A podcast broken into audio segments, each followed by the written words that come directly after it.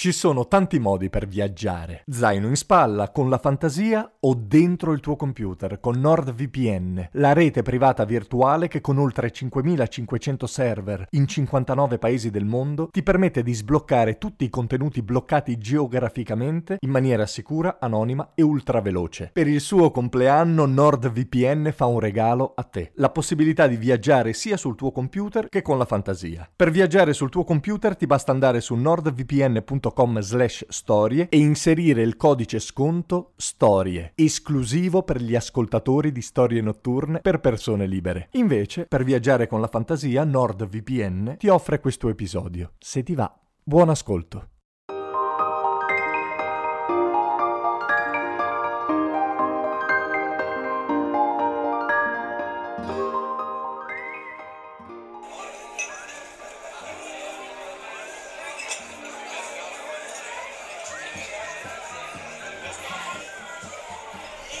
Locale buio, tintinnio di bicchieri.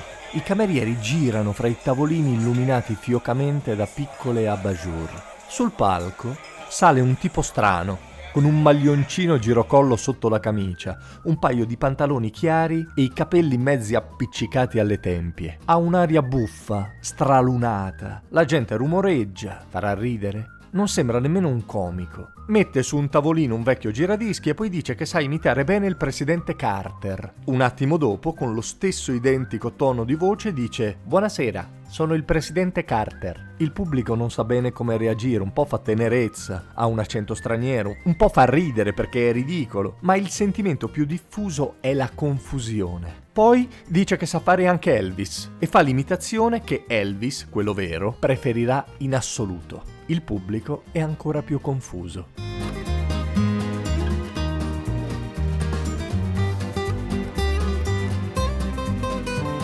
Andare a teatro andare in un comedy club, persino stare qui ad ascoltare il mio podcast, significa accettare di essere ingannati per un certo periodo di tempo. Andrew Jeffrey Kaufman prende questa cosa alla lettera, confonderà e ingannerà il pubblico per tutta la durata della sua brillante carriera, senza peraltro mai smettere di fare l'inserviente da Jerry's Famous Deli, una catena di gastronomia ebraica.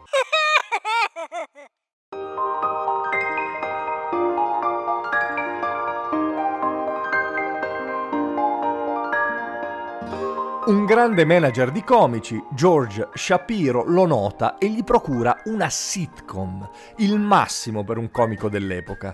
Ma a lui le sitcom fanno schifo e quindi accetta di essere il protagonista di Taxi solo se può interpretare un personaggio con una personalità multipla. Così fa sempre quel cacchio che gli pare. Ma non gli basta si inventa un altro personaggio che si chiama Tony Clifton, un cantante volgare e impresentabile, solo che nessuno è sicuro che sia davvero lui. Apre i suoi spettacoli e anche lui viene scritturato nella sitcom, però due contratti, uno per Andy, uno per Tony. Il pubblico dal vivo della sitcom lo ama, ma gli chiede sempre di rifare per loro il suo vecchio personaggio, lo straniero buffo che imita Elvis. Lui non ci sta e si offre di leggere per loro, per il pubblico, Il Grande Gatsby di Fitzgerald. Attacca. La gente aspetta la gag. Non c'è nessuna gag. Lo legge tutto. Tutto un romanzo.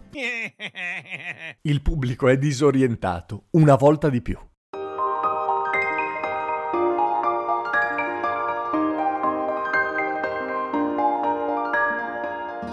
È il momento del suo grande spettacolo alla Carnegie Hall, spettacolo natalizio, c'è una sedia a bordo palco per la madre di Andy, alla quale sembra dedicato lo spettacolo.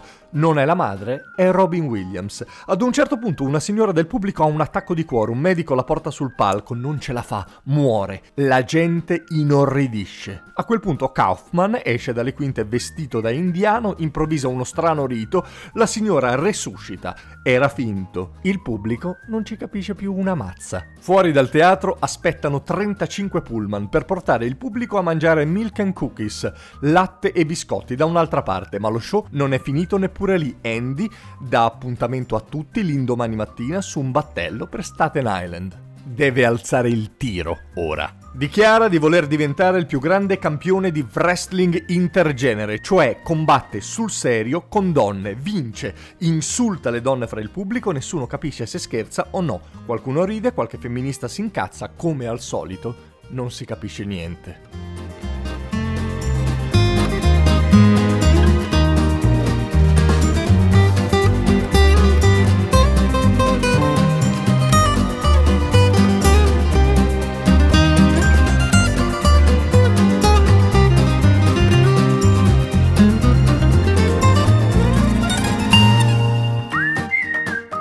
Un wrestler uomo, vero, lo sfida. Si chiama Jerry Lawler. Salgono sul ring a Memphis, Tennessee.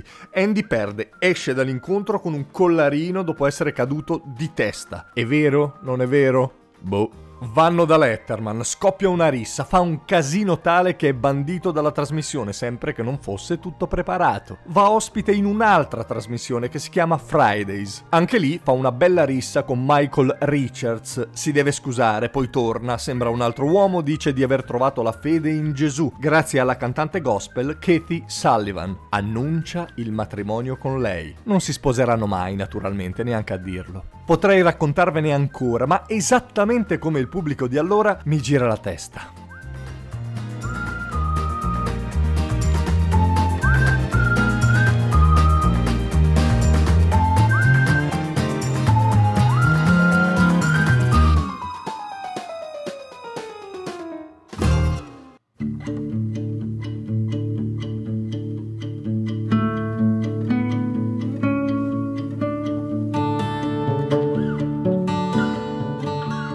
Andy purtroppo si ammala di cancro ai polmoni e muore a Hollywood il 16 maggio 1984. Tanto ha fatto nel corso della sua vita che c'è ancora chi non ci crede, chi ha pensato fosse un trucco per uscire dalle scene e rientrarci come un altro comico. C'è chi ha azzardato fosse Jim Carrey, forte del fatto che avessero lo stesso giorno di nascita. La verità, purtroppo, è un'altra. Il 16 maggio dell'84 se n'è andato giovanissimo uno dei più grandi geni artistici della scena americana, uno che ha preso lo spettacolo, lo ha ribaltato come un vecchio tavolino e lo ha apparecchiato da capo. Tuttavia, guardatevi intorno, perché con Andrew Jeffrey Kaufman non si sa mai.